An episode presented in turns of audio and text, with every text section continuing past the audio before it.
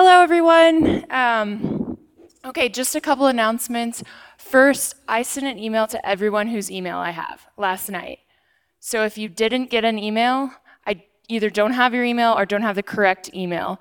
So please write it down over there or come, come see me and I'll write it down. Can you nod your head if you did get an email? Can you raise your hand if you didn't get an email? okay. Um, great. I did have some bounce back. okay.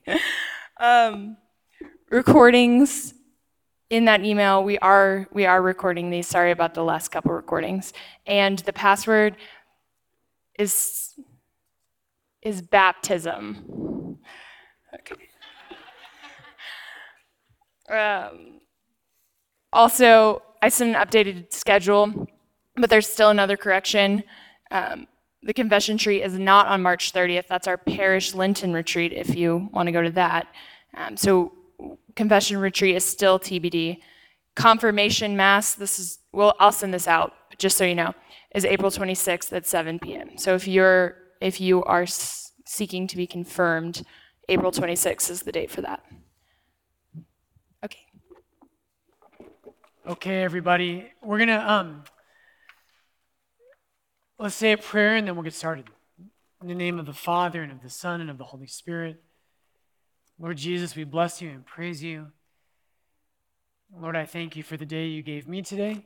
I thank you for everyone here.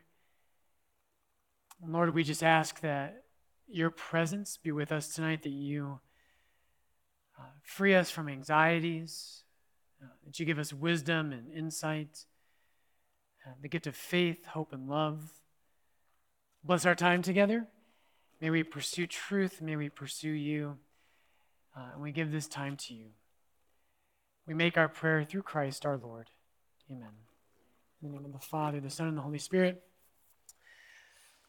Welcome back, everybody. Good to see you all. Sounds like it's mutual, as always. Um, so, a couple of things really quick. Should we do the sign of the cross? Do you guys want to know about the sign of the cross? So, when Catholics pray, they we start most of our prayers pretty much always and we we say in the name of the father and of the son and of the holy spirit and we make that we touch our foreheads kind of like you know some catholics go about mid-chest some go down to their belly button which is more me whatever then they go up to their left shoulder and across to their right if you do it backwards you're going to he double hockey sticks no just kidding but why do we do that um, here's why. So there's two things I would highlight. The first thing is that one of the things that Catholics believe, right, is that our bodies are good. And so God wants your heart, He wants your soul, He wants your mind, but He actually gave you a body. And so we'll talk about this throughout the course of our time together, but when you come to church at a Catholic church, right, we do things like we sit and stand and kneel. And if you're not Catholic, you never know what you're supposed to be doing. And you just kind of fake it as best you can, right? Why do we do that? Well, part of the reason is because there's, there's a great uh, saying that says, an angel, angels don't have bodies, they're spiritual, they're not physical. An angel can't kneel but you can. And don't our bodies kind of tell us things, right? Like um, when I'm on my knees, there's just something that that expresses that's different from when I stand. So the first point is that our bodies matter. They're not, they're, they're, they're things that God created. Catholics believe that our bodies are good, that we're supposed to use them. Then the more um, historical reason, the reason we pray that way is that some of the most ancient Christians, one of them in particular, a guy named St. Irenaeus, wow, that marker has absolutely zero left. So I'm going to write in green so you can't see it. Oh, that's not bad. So St. Irenaeus Um, St. Irenaeus, a very early um, Christian, second century. St. Irenaeus tells us in his writings that the apostles themselves, so I don't know if you, you all know this. If I ever, sometimes you got to remember, you know how like when you hang out with, um, so we're, we're building a church right now, we're doing a renovation. And I go to these meetings, and everyone in the meeting has been in either construction or architecture like for like 20 years. And they're like, oh, yeah, you know, the, um, the CORs and the, you know, log are back to IMF number 24. And I'm like, oh, yeah, totally.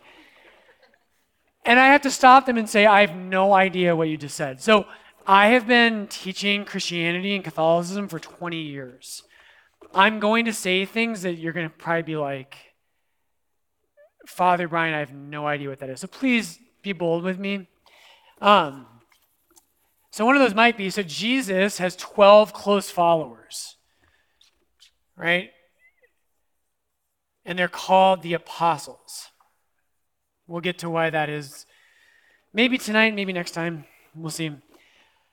But he has 12 apostles, and they are the 12 men. There are others, who, there are women who are close to him too, like Mary Magdalene, his mother Mary, Mary of Cleopas. There's others. But the apostles are the first witnesses, they're the, they're the best friends of Christ. And what they did is after, as, after Jesus dies and ascends to heaven, rises from the dead, they taught others, and we'll get to this. They taught Christianity to others, and they said, here's what Jesus actually taught, here's what he said. And we'll talk about where the Bible fits into that, but that's probably next class. Um, but one of those others is St. Irenaeus. And St. Irenaeus tells us that the apostles taught all Christians that when they pray, that they're to do that as they start. Now, do Catholics think that you have to do that when you pray? No. But it's beautiful. It's a good thing. So, what it is, is Christians believe, right, in that God is a Trinity Father, Son, Holy Spirit, three persons, one God. We'll get to that. Gosh, did I open the wrong can of worms tonight, didn't I? but three persons, one God, and that we were, we were saved by the death of Jesus on a cross. And so when we pray, we make that cross over our bodies because that's how we were saved and redeemed. And we confess, we confession is a way of saying I we believe that God is Father, Son, and Holy Spirit. And it's just a beautiful physical thing that helps us enter into prayer. Right? Kind of like um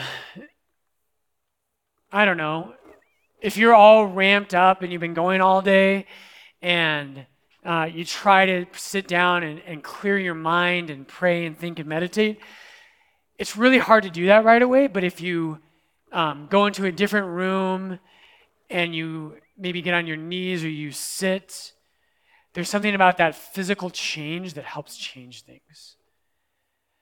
So, this, the sign of the cross is not a huge deal in Catholicism, but that's where it comes from. And that's why we do it at the beginning of every prayer. Questions? Yeah, Ben? No, there's no real difference between going to, to your sternum versus your belly. Except if you go to your sternum, you're a sinner. No, just kidding. Yeah, there's there's no real difference. I got made fun of in seminary one time because apparently my side of the cross is really big, and one of the guys was like, Oh, yeah, I'm Brian. I'm so cool. I go all the way down here. In seminary, you're pent up together for seven years, and so little things become big things. Yeah.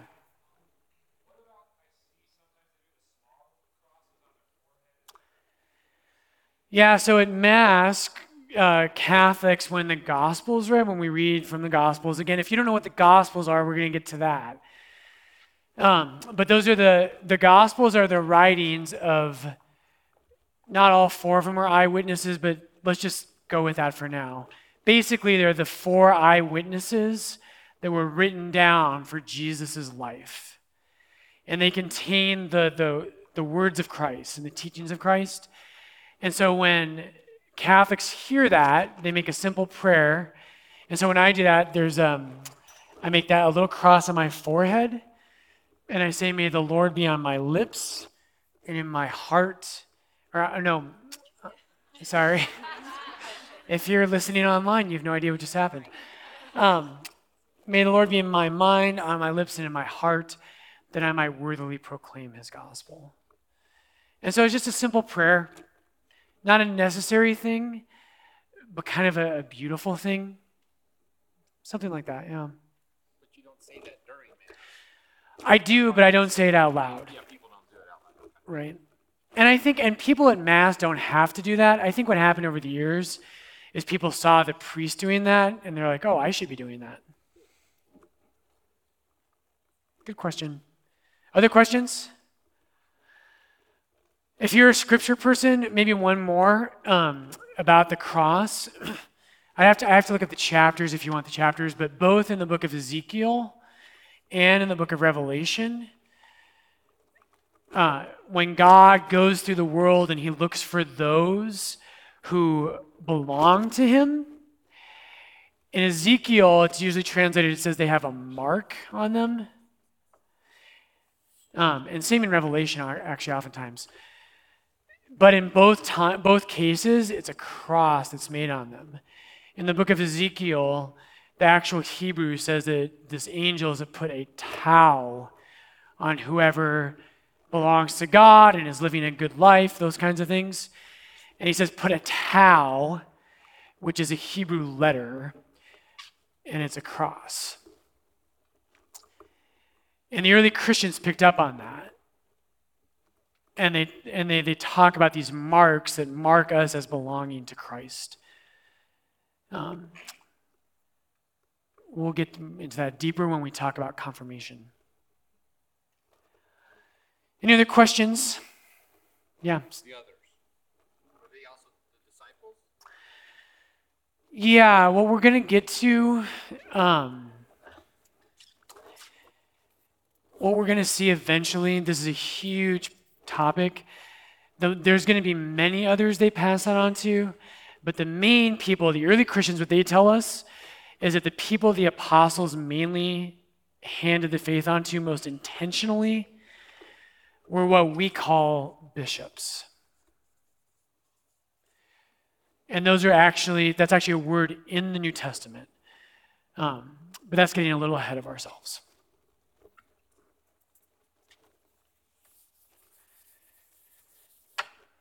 All right, last chance. Any last questions? Yeah. Did you seriously just say indelible? Yes. No, he's right. That is a real thing.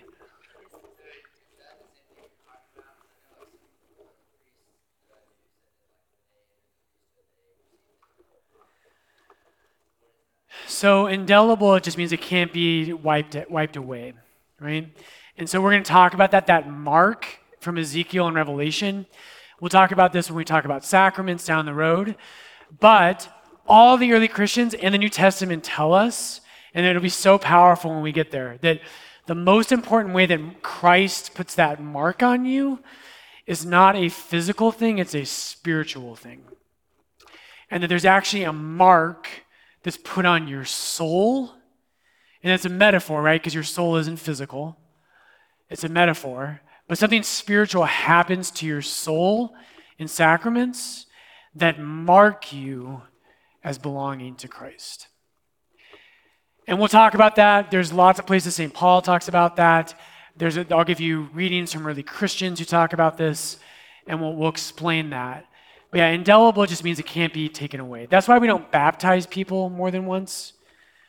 We believe there's an indelible mark that happens at baptism. Um, okay, is everybody lost? This means yes. This means no. Or you can just stare at me, make me feel awkward. Okay, here we go. Those are all good questions, by the way. So tonight, what we want to do is I want to review very quickly what we did last time in the last two classes, and in hopefully like two minutes, and then we're going to move to our next question. So let's start with this. There's three questions. If you're going to be a Catholic, there's three questions you have to say yes. You have to answer yes to. What are the three questions? Does God exist? Is Jesus God?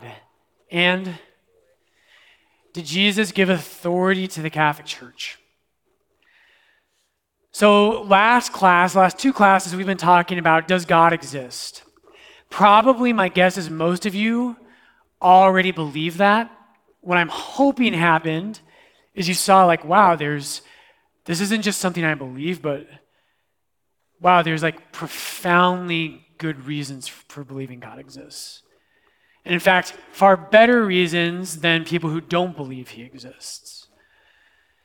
And if you remember, there's kind of two categories of those.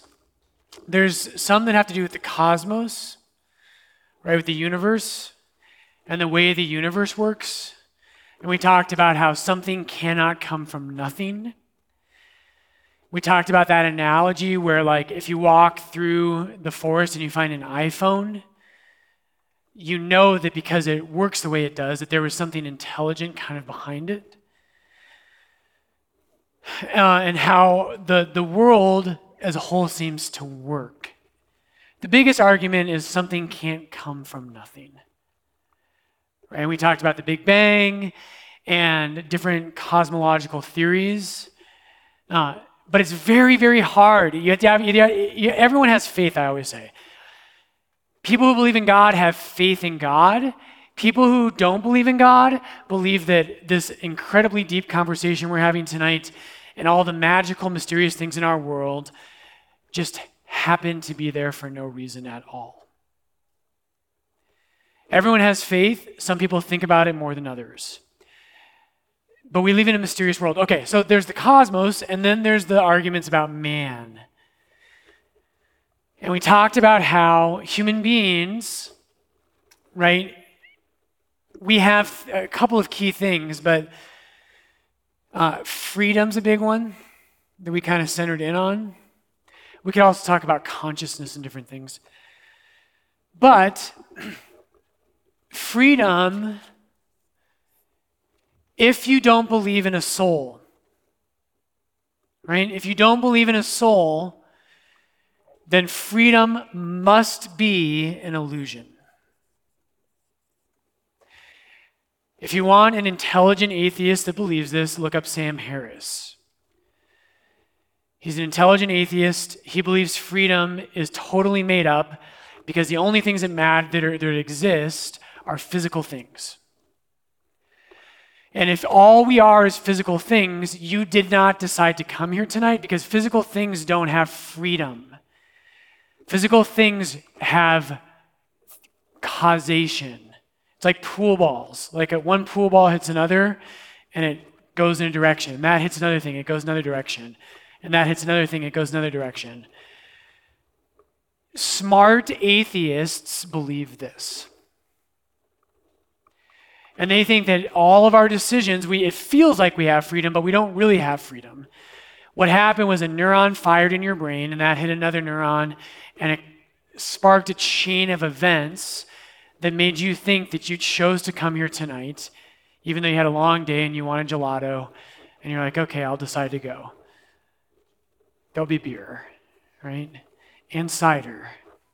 Thank you. Okay, here's the, and then here we go with freedom. There's two other sh- offshoots of that. If there is no freedom, there's also no morality. Can't be morality. Impossible. When a glass falls out of my cupboard and shatters on my floor, I don't get mad at the glass. Right? I'm not like, you evil glass. How dare you do that? Because a glass doesn't have freedom, it doesn't make decisions.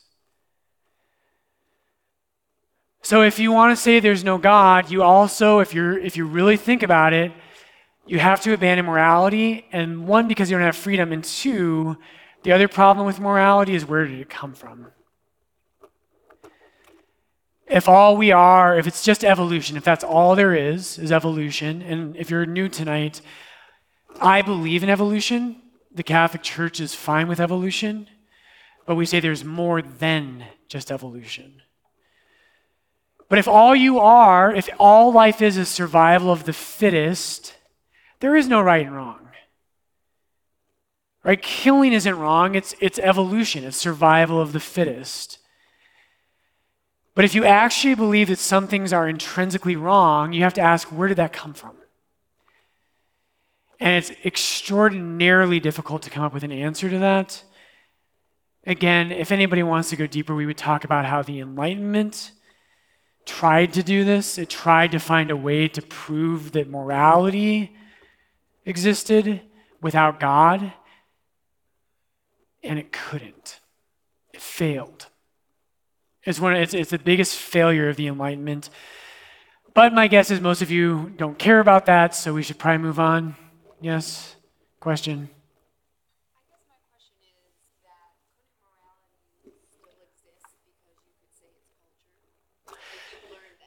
Right.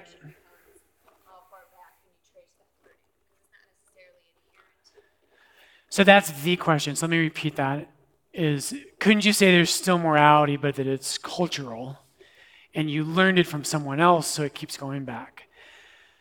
So the, the kind of Catholic answer to that is that some things are cultural, certainly. Right? There are cultural norms that change. But if you want to say there's anything that's intrinsically right or wrong, I probably spelled that wrong. Does anybody else teach? Neely, when you teach, do you like write things on the board, just like words like that? I don't know why I do that. I'm like, intrinsic.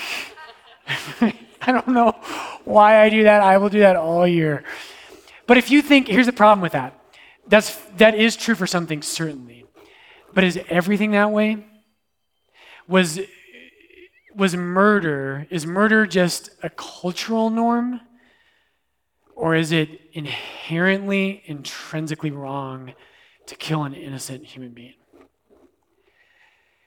You could answer either way, but if you say that it's just cultural, then morality is just conventional. It's just made up. It's like a stop sign or a stop light, right? We made stoplights. I'm getting fat. Um, stoplights red doesn't necessarily mean stop. We decided that. It could have been blue. That society made that up. And people who take that view, who say there's it's just cultural, they must say, if they're logically consistent, that murder, rape, etc., etc., is not wrong, but we decided it was for convenience sake. The way we decided that a stop, that red should mean stop. Does that make sense? Once you get once you say that rape is intrinsically wrong, that it's not something we made up, but there's actually something wrong in rape or murder or stealing or lying. Once you say that, if you really think things through thoroughly, it's very hard not to believe there's such a thing as God.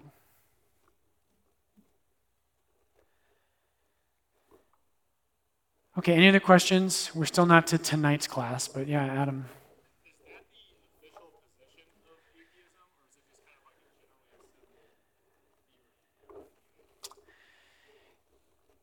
Atheism does not have a like, where's your catechism? You need to put it away. Like, if this is the catechism, atheism doesn't have a book like this that says, this is what we believe, right? There we go, catechism. Atheism doesn't have anything like this. And if, if you listen to atheists, which I really try to, there's a lot of well intentioned, very smart atheists out there. What, I, what my, my kind of encounter with, with their thought says is they're like, we don't have, there's not like atheists. It's like saying I'm not a Buddhist and all, and all Buddhists who, or all non Buddhists believe this. A lot of atheists, they want to say, we just don't believe this. But that doesn't mean we all have this positive belief system. And I think that's true. What this is, is just an exercise in logic. And it runs pretty consistently. When you meet smart atheists, they know that this is an argument for God, and they know where it leads. And so they tend, not all of them, but they tend to deny freedom. And that's logically consistent.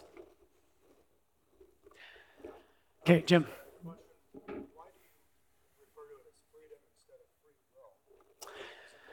You could use either. So, will, um, the word, I don't know where we got that actual word will, because the, the, the, Greek word is um, thelos, and the um, Latin word is voluntas. Um, but yeah, it just, it just means the power to choose, that we actually have choice. Anybody else? Okay. Here we go. We're now on tonight. Does anybody, do we need a break? anybody need a break? And love. Sorry, thank you. Love's the other thing. If, if you don't have freedom, there's no real love. Right? Love is that you choose to love someone. If, and again, like, if you have an evolutionary biologist who does not believe in anything spiritual, but they're, they only believe in physical matter, what they'll tell you is that we talk about love, but really what that is, is the desire to propagate the species. There's, you, you have to deny love at the end of the day. Okay, if you missed any of that, I would encourage you to go back, listen to the recordings from previous weeks, or come talk to me. We can always talk about it more. I always welcome that. So here we go. So tonight we want to start at least. We'll see how far we get why be a Christian? We've talked about is there a God? Now the next question is is Jesus God? Is there a way to know that Jesus is God? Um, there's two, and what I want to start with tonight is that in world religions we're going to be talking about there's kind of a there's two extremes in the way people look at this i think this is how i want to frame it so one side would be rationalism.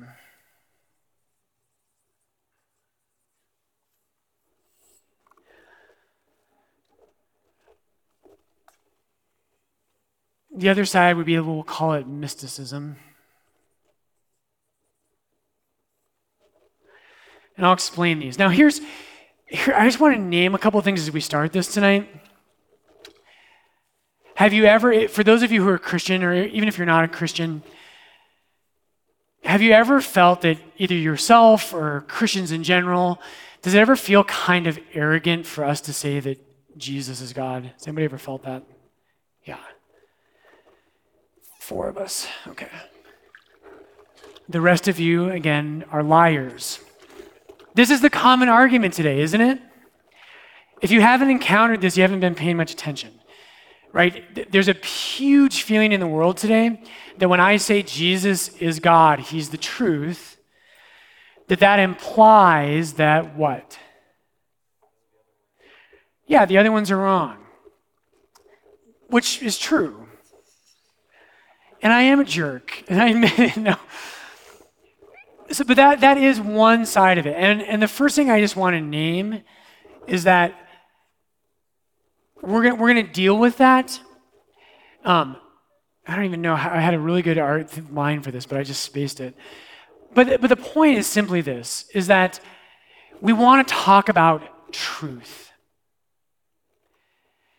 And we should be pursuing that all together. And so we feel like if I say Jesus is God, it's kind of arrogant because what about the guy in China who's way holier than I am? who's way wiser than I am, isn't it arrogant to say that you have the truth and he doesn't? And that's going to lead towards what I'm going to call mysticism tonight. And what I mean by mysticism is basically that what matters is the religious experience.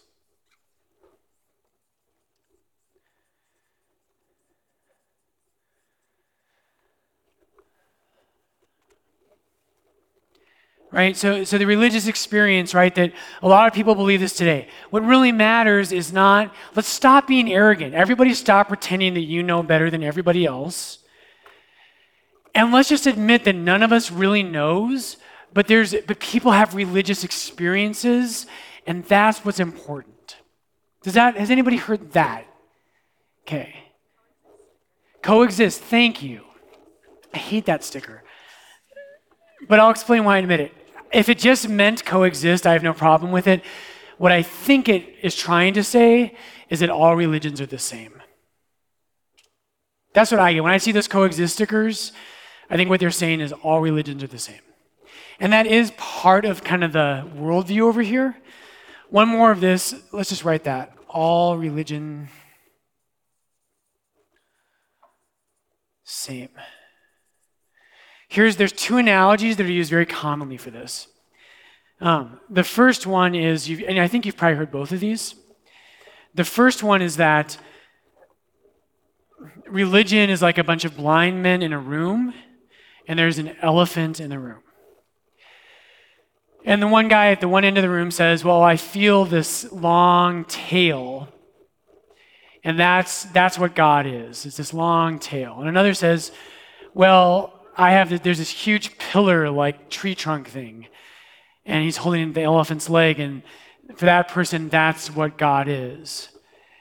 And you could go on and on, but each person in the room is describing something true, but none of them have the whole picture. That's one common analogy used for that. And people will say that's like, you know, the Catholics, the Protestants, the Buddhists, the Muslims, et cetera, et cetera, et cetera. The other analogy that's frequently used here um, is the mountain. And they'll say religion is like it's like if God's at, at the top of a mountain, or truth is, whatever you want to however you want to say it, the religion, they're all different paths up the same mountain. Okay, one more time, don't lie to me. Have you heard those analogies? Okay. You can also, if I get mean in class, just be like, FB, back off. All right? Okay, let's sketch this really quick and then we'll take a break. Rationalism says it has no room for the mystical.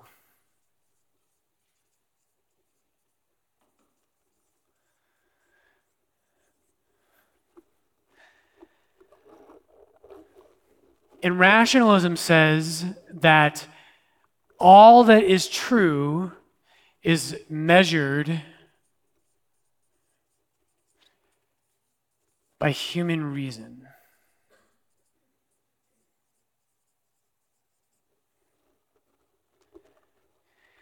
This is associated and where this comes from. It's not the first time in history, but in our time, where this comes from is from that movement called the Enlightenment.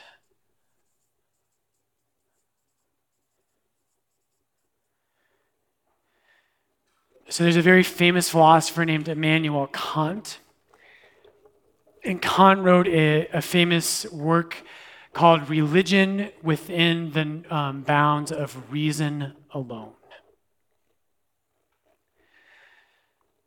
So only what makes sense to me is what's true. And a human rationality is the only measure for what's true. Okay, real quick. I just want you to notice this. We're going to take a like five minute break. But notice that on this end, you have one measure for what is true, and on this one, you have a different measure. Right? There's people's mystical experiences, there's their religious experience of the supernatural, of God, of souls, of spirits, whatever you want to call it, that there's something here. And they don't in these two systems, they don't overlap. Okay, five minute break. In that time, I want you to meet two people you haven't met yet, and then we'll start back up. So pull out your sheets. So, like I always say, I when I give you guys handouts, these generally tend to be people who are much, much smarter than I am. And I also hope you'll take them home. They're worth hanging on to. So, a little bit of show and tell tonight. Could have brought a couple more, but some of the quotes that are come that are on your sheet, these are the books they're coming from.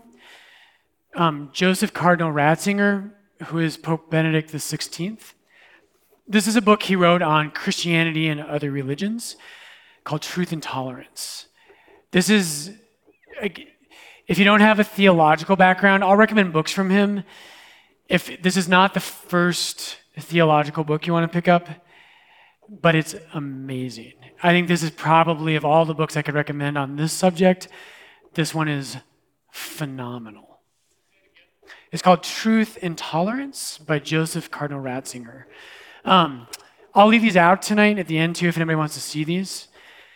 If you want a general book on world religions, not by a Christian, um, Huston Smith was considered the last century the great scholar of world religions.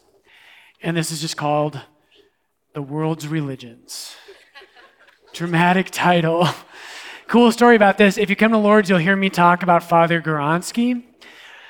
Uh, Huston Smith, again, probably the world's greatest authority on world religions, he, um, he mentored Father, Father Raymond Gawronski and Father Gawronski was a Jesuit, or not a Jesuit, he was eventually, but he was a graduate student at Syracuse University, and he traveled the world with this guy. And Father Gawronski actually became a practicing Buddhist monk uh, at one point in his life. And he tried a bunch of different religions. He traveled all over Asia with Huston Smith. And later, a couple years later in his life, through study and prayer and all kinds of things, I wish he was here to tell us, he converted to Catholicism, ended up becoming a priest, uh, but was an amazing expert on Eastern religions.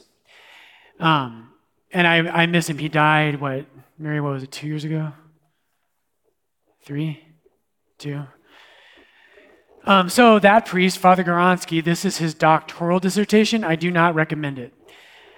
It's very good if you are a philosophy and theology type. It's called Word and Silence, and it's amazing, but I just kind of wanted you to think I was cool. So there's that. And then tonight, I don't know that we'll get to this. I brought this in case we get to it. Um, but we're going to talk about resurrection. If you want to understand resurrection, uh, this is a book by a Christian scholar named N.T. Wright and it's called Surprised by Hope. And it's the best book on the resurrection that I have ever read. Um, and it talks about the ancient world and what they believed about resurrection, what they believed about the afterlife, what they didn't believe. It's just a phenomenal book. Okay. N.T. Wright. He's a British guy, and kind of like C.S. Lewis, they like the initial thing. So N.T. Wright. Okay, so look at your sheet. And let's do one or two quotes, and then we'll complete this kind of spectrum here. So, that first quote at the top, and this is the question in, in the modern world in many ways right now about God. Is there any truth for men? Truth that is accessible as such for all men and belongs to all men? Or are we only ever in different symbols just touching on the mystery that never unveils itself to us? Is it a presumption to talk about the truth of faith, or is it a duty? So here's Ratzinger talking about this, right? Isn't it arrogant and presumptuous to think that you have the truth? And is it possible? Is it possible that there's a truth that's big enough for all of us? And we can come back to some of these quotes, but here's, here's the Christian answer.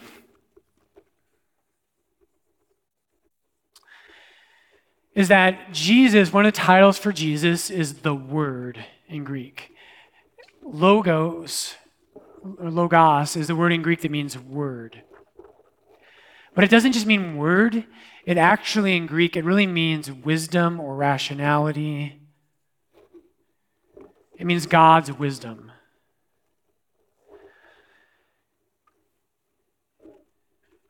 And here's the point the, what Christians believe is that you don't have to choose one of these two.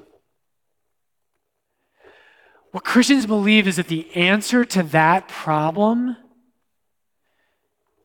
is Jesus Christ. Because if you're on this side, if you're on the rational side and you're looking at the mystical side, people just look crazy. Right? Someone comes up to me and they say, Father Brian, you know, um, I had a, a, a mystical vision last night. And, and the rationalist says, Sure, you did. But if you're on this side and you look at the rationalists, you look at them and you say, You're so narrow. Right? All you think is true is what you can understand. And so, what Christians believe, and this is why it's so powerful, and we'll, we'll flesh this out, is that the mystical came into the world as truth. The mystical came into the world as truth.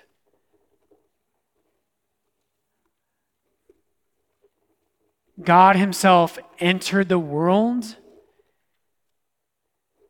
right, in a way that our minds could understand. And so that these two actually come together. So Pope Benedict says this he says, if you study the ancient world, and then here's what's. Here's where you got to wrestle with Christianity, especially when you live in our culture. When you live in a Western culture, here's what you got to wrestle with. Prior to the first century AD, right, Christianity does not exist. After the year 33 AD, it explodes. It absolutely explodes. And everything we know about that period of history tells us that it should not have. Everything we know. There are tons of other religions that are kind of sprouting out at the time of Christ. And they all die. Christianity became the most persecuted religion in the Roman Empire. Jesus claimed to be the Messiah. There are tons of people who claim to be the Messiah in Jesus' day. Bet you that, I mean, I'd be, I'd be amazed if any of you can name any one of them. But the thing you have to wrestle with is why did this one little religion, why did it explode? And why did the ancient world convert? And there's a lot of reasons, but here's one. Here's one I want to drive at tonight. when you study this, the ancient world was like this. The world Jesus came into, not in Judaism, but in the Greeks and the Romans, they were like this. And so there's gods everywhere, right? If you're a Roman or a Greek, there's Jupiter and Aphrodite and Hermes, and there's all these different gods. Right? There's gods of fire and water and sky and sea and land. And every spring that comes out of the earth is a god. And the stars are gods, and everything's a god. And they were fine with that. But actually, by the time that you get to, to the time of Christ, intelligent people stopped believing.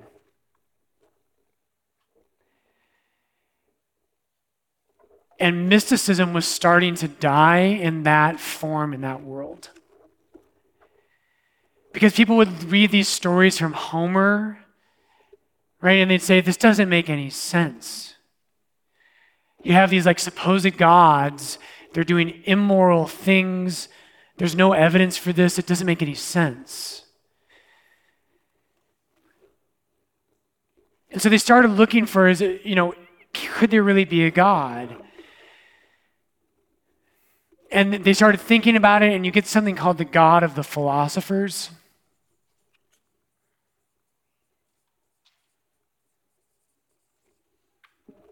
In the ancient world, said there has to be a God because we have all these things. The world exists, there's rationality, there's freedom, there's love, there's truth. There has to be a God. But they say we don't know who he could possibly be or what a, a being like that would look like. How do we know anything?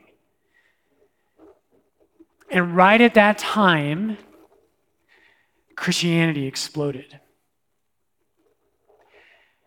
And what happened was that all these things that the philosophers said, if God exists, God must look like this.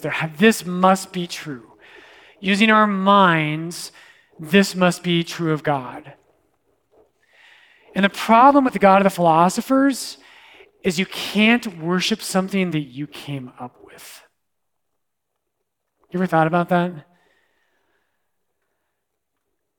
Yeah, Katie.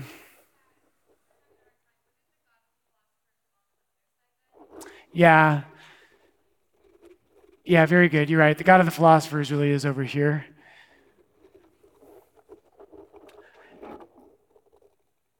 So the God of philosophers is just trying to use reason to say there, if there's God, it must look like this.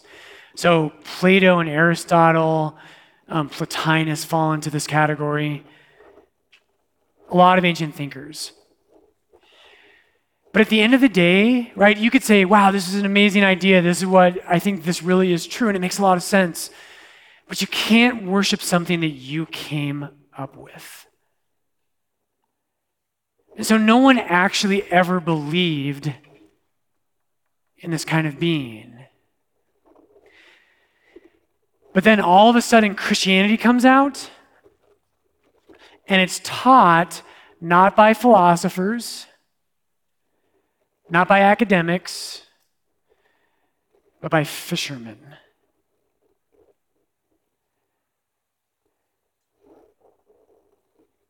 But it lined up with all, not everything perfectly, but it was there's this amazing correspondence where educated people said, "Oh my gosh, everything we've said about God is what these Jews are saying about this man Jesus."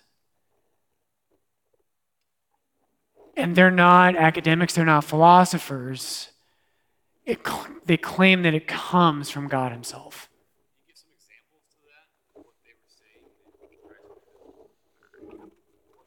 Sure. So, a big thing is just wisdom, is logos. Morality was a huge part of that. One of the biggest things was that there was a shift towards monotheism.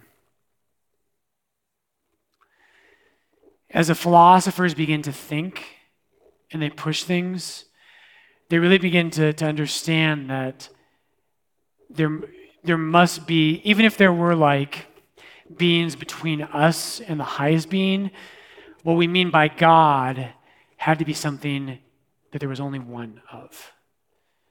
Um, that was a big thing. Morality was huge. Um, I feel like I'm freezing on the spot here.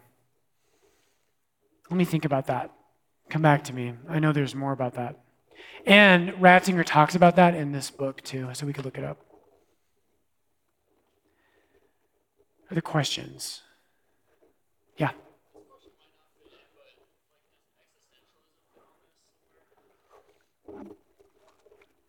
Yeah. Existentialism, I'm going to be rusty with my philosophical categories. So, do you want to, what do you mean by existentialism? Yeah. Let's punt on that. Will you write me an email and we'll I'll answer that, but I, I'm going to be sloppy tonight if I try to answer that. Yeah, shoot me an email. Other questions? Did you want to comment on that one? Okay. Yeah, Dan.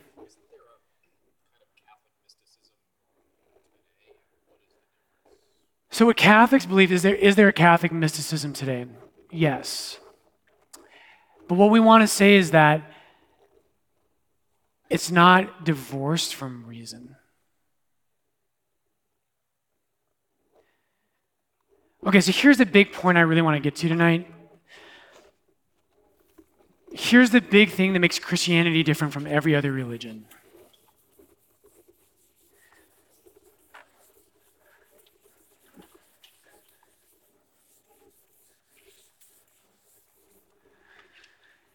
And we're going to spend a lot of time in class talking about why it makes sense to be a Christian. But here's one of the biggest ones. So, Christianity, maybe this in two parts. The first one is Christianity does not believe that. Let me say it this way the Catholic Church doesn't believe that we're the only ones who have anything good and we're the ones that are right and everyone else is wrong. Here's a way that I would describe it, and it's from Balthasar. But it's like a symphony. And Balthasar has a great analogy with this. He says, Imagine you go to a symphony, and you go, and the different members of the orchestra get they get there they're warming up and so the violinists are over here and you've got the the brass section you've got the celloists we're all here and if you show up on time to a symphony, what happens is everyone starts to warm up. Right? And maybe this section over here, they say, you know what, we're going to warm up, we're going to play some Mozart.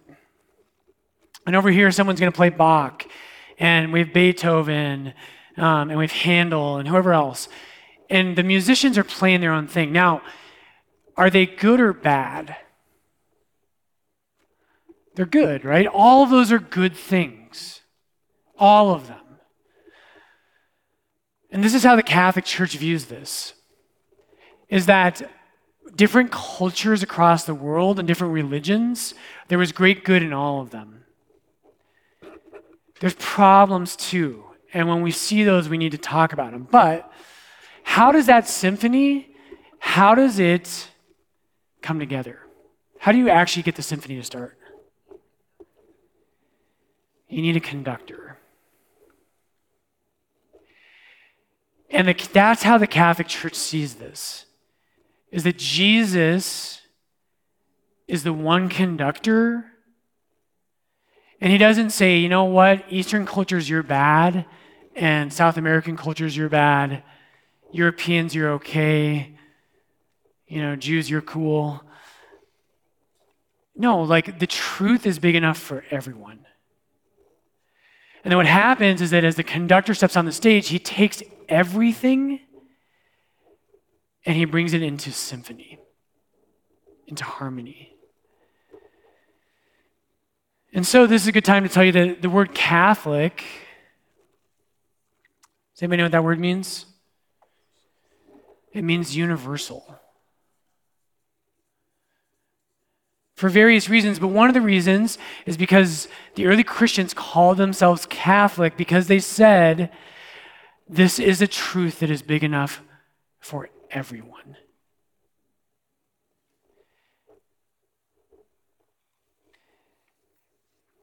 Okay, that's the first thing. Here's the second thing. Here's why Christianity is different from every other religion. In every other religion, and this is maybe a little bit of an overstatement, it probably is. but in other religions, what generally happens is people say, I either had a mystical experience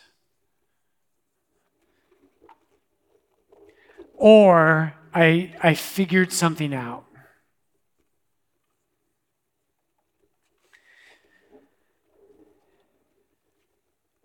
And oftentimes, those are they, there's profound goodness in those things. But generally, what religion has been in history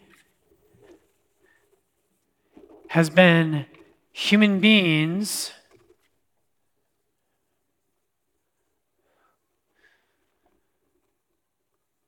saying that they discovered something about God. Or if you don't want to say God, you could say the one nirvana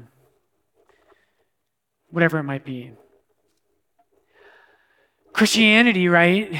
I'll come back to you in one second. Christianity, what Christianity claims is that this is impossible.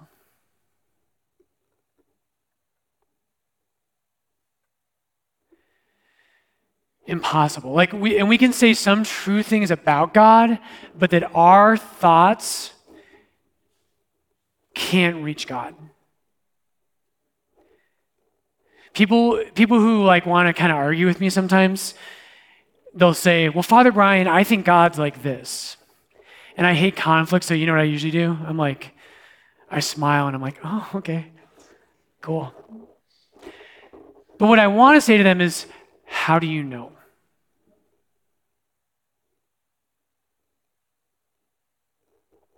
How do you know? And this is the Christian contention. The Christian contention is not that St. Peter or St. Paul or one of the popes or someone came up that they had an experience of God. Is it that we can't actually reach God? It's that God came to us.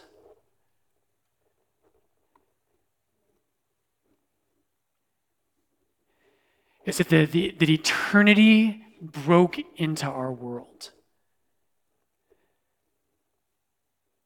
And so it has a history, right? So if someone says to me, Father Brian, I had this amazing experience of God, how am I supposed to know?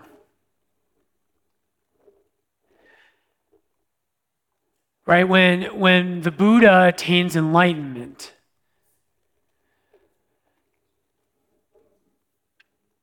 there's no way to measure that. You can say he was incredibly wise, he had great teachings, but can you know that he attained enlightenment? I don't think so. So, one more quote, and then I want Neely to jump in.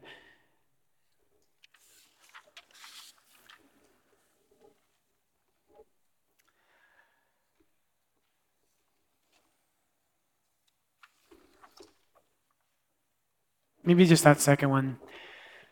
St. Paul said that the Greeks, this is from Acts 17, the Greeks had one altar to an unknown God. And here's the Christian point. But in truth, all their gods were unknown gods. It is an attempt to reach the divine reality through the imagination alone. In reality, the rivers of mythology and philosophy run parallel, and they do not mingle till they meet in the sea of Christendom. Okay, Nelia. Mm-hmm.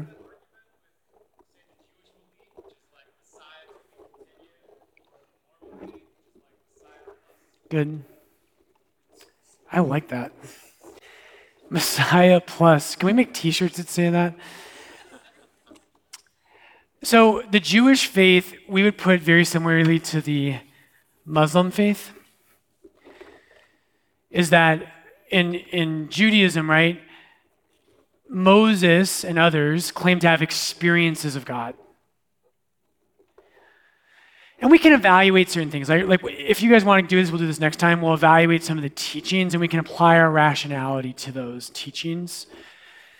But at the end of the day, Moses says, I went up on a mountain, God gave me a law, and this is what it says. Just like in, in, in Islam, Muhammad says, I had Allah revealed himself to me. But in Judaism, right, you could take Moses out of Judaism and you could still have Judaism. In Islam, you could take Muhammad out of Muslim or uh, out of Islam and you could still have Islam. You can't do that with Christianity. You can't do it. And the Christian point is that something happened in the year 33 AD. And it wasn't a private revelation, it wasn't someone who had an experience, it was something public.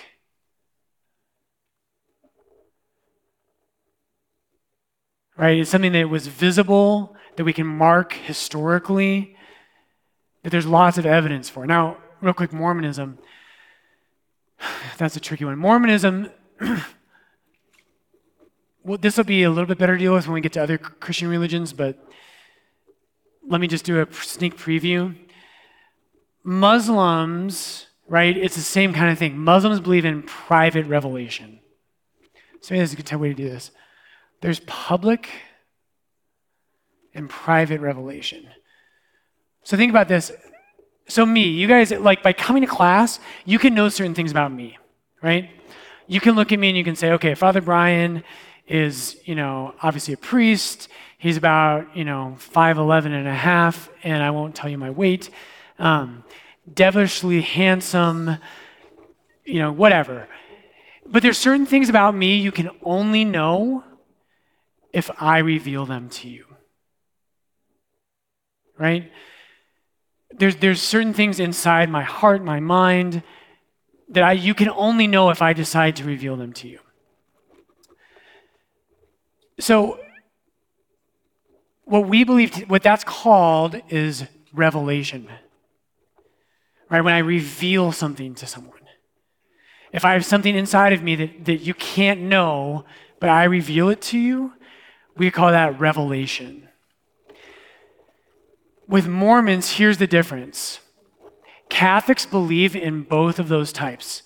Public is the life of Christ, it was a public thing. Private, we also believe in, so like saints. So, like, I really believe, like St. Faustina Kowalska, Jesus Christ appeared to her. But here's what the Catholic Church teaches these kind of revelations, where only one person saw them, to be a good Catholic, you do not have to believe any of them. And Mormonism, we don't believe in the Mormon revelations, but Mormonism asks you to believe a private revelation as the entire basis for everything. So Joseph Smith is in upstate New York, the tablets, the, the angel Moroni appears. And Joseph Smith says, I saw this and you have to believe me. And that's the whole basis of it. Catholicism says there are saints we believe that God appeared to them, and the church has said this is trustworthy. But actually, the church says you don't ever have to believe it. Because everything you need to know to be a Christian was here. And that's what matters. So it's not based on a private revelation, but a public. Hold on, we'll come back to you, but yeah. Yep. I feel like we get a lot of slack for being Catholic, Ooh. like with saints, because people think we worship them. So we can even say that technically we don't even have to believe in saints to be Catholic. We just choose to. Right. Yeah. So we do get flack for believing in saints. We're going to talk about that down the road and why it makes sense to believe in saints. But yeah, we don't worship them. We don't have to believe in their revelation. Right. So like the name of our church here is Our Lady of Lourdes, and the Blessed Virgin Mary appeared to Saint Bernadette in France. You don't have to believe that. I do. You can be a 100% good Catholic, and you can say, I don't think that happened. Yes, Steve. One of the great paradoxes of the world has always been this belief of Jesus Christ is actually how we date ourselves.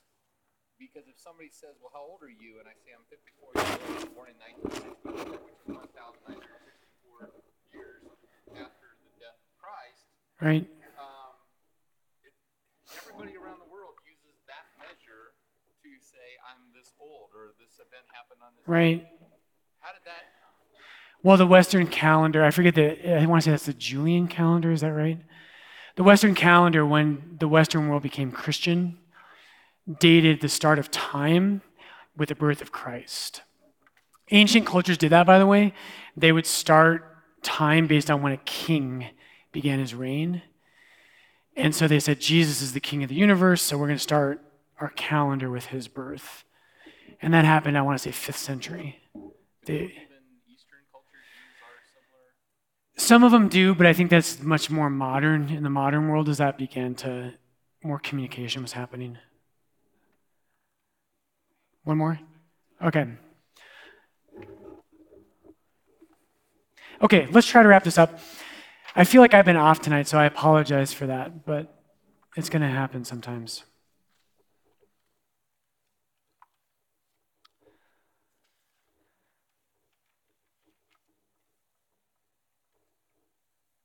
So, next time, what we're going to do is we're going to talk specifically about Jesus.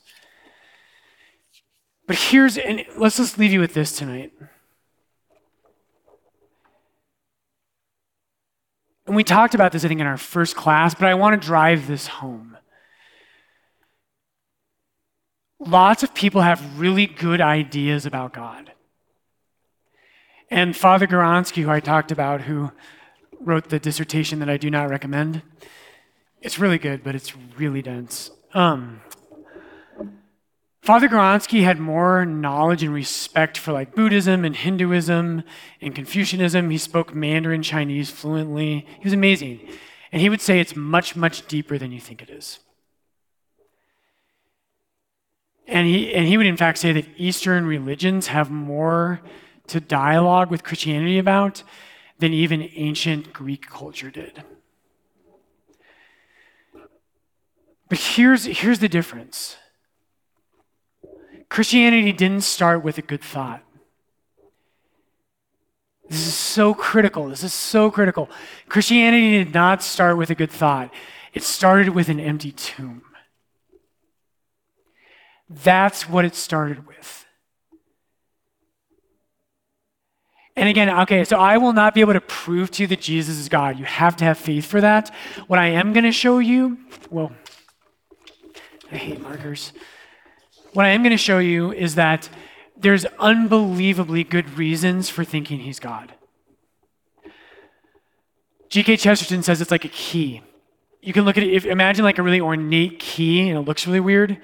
And you're like, I don't know if I like this key. I think I like a simpler key.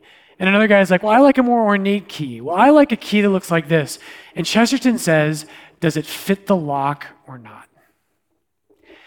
And here's the re- one of the reasons I am a Christian, one of the many, is because what Chesterton says in the middle of your page. Here we go. This is so good. A man is not really convinced of a philosophic theory when he finds uh, that something proves it. He is only really convinced when he finds that everything proves it. That's why I'm a Christian. And we're going to talk about it the rest of class, uh, the next however many months. But not one thing proves Christianity, everything does. But it starts not with this idea about God, with really brilliant, really good people thinking about God. It starts with a body that should have been in a tomb and wasn't. And to go back to that first class, right? People think that, oh, well, ancient peoples, they believed anything. Right? And lots of people had myths about resurrection. No, they didn't. So, this book that I recommended, The Surprised by Hope, this is the mini version of an 800 page book. This is more academic work. And N.T. Wright does all the research. Ancient peoples did not believe in resurrection. No one believed in it. No one believed that bodies rose from the dead. No one. Something happened here. And following that, Jesus' 11 remaining followers gave their lives in terrible, torturous ways rather than deny that he was risen from the dead. Now, that doesn't prove it, right? They could have been wrong, but it's pretty compelling. So let, us end tonight with the story of St. Peter. Next week, I'm not going to take drugs before class and I'm going to be more coherent. But let's finish with the story of St. Peter. Did I tell this already? I did? Okay, let's not finish with the story of St. Peter. Let's finish with the story of St. Paul. Okay? So, St. Paul, he, is, he persecuted Christianity, right? St. Paul persecutes the Christians. He thinks it's wrong. He never met Jesus during Jesus' earthly life, but after Jesus dies, rises from the dead, Jesus appears to St. Paul while he's on the road, road to Damascus. Paul's converted. He spent the rest of his life traveling the ancient Near East, so between Europe and Turkey and Israel. And he went around trying to convince people that Christianity was true. Paul, what happens is at the end of his life, he goes to Jerusalem. He's condemned, and he says, You can't condemn me. I'm a Roman citizen. So they send him up to um, Caesarea Maritima, which I've been to. It's in the north of Israel. And the Romans hold him captive, and eventually they send him all the way to Rome.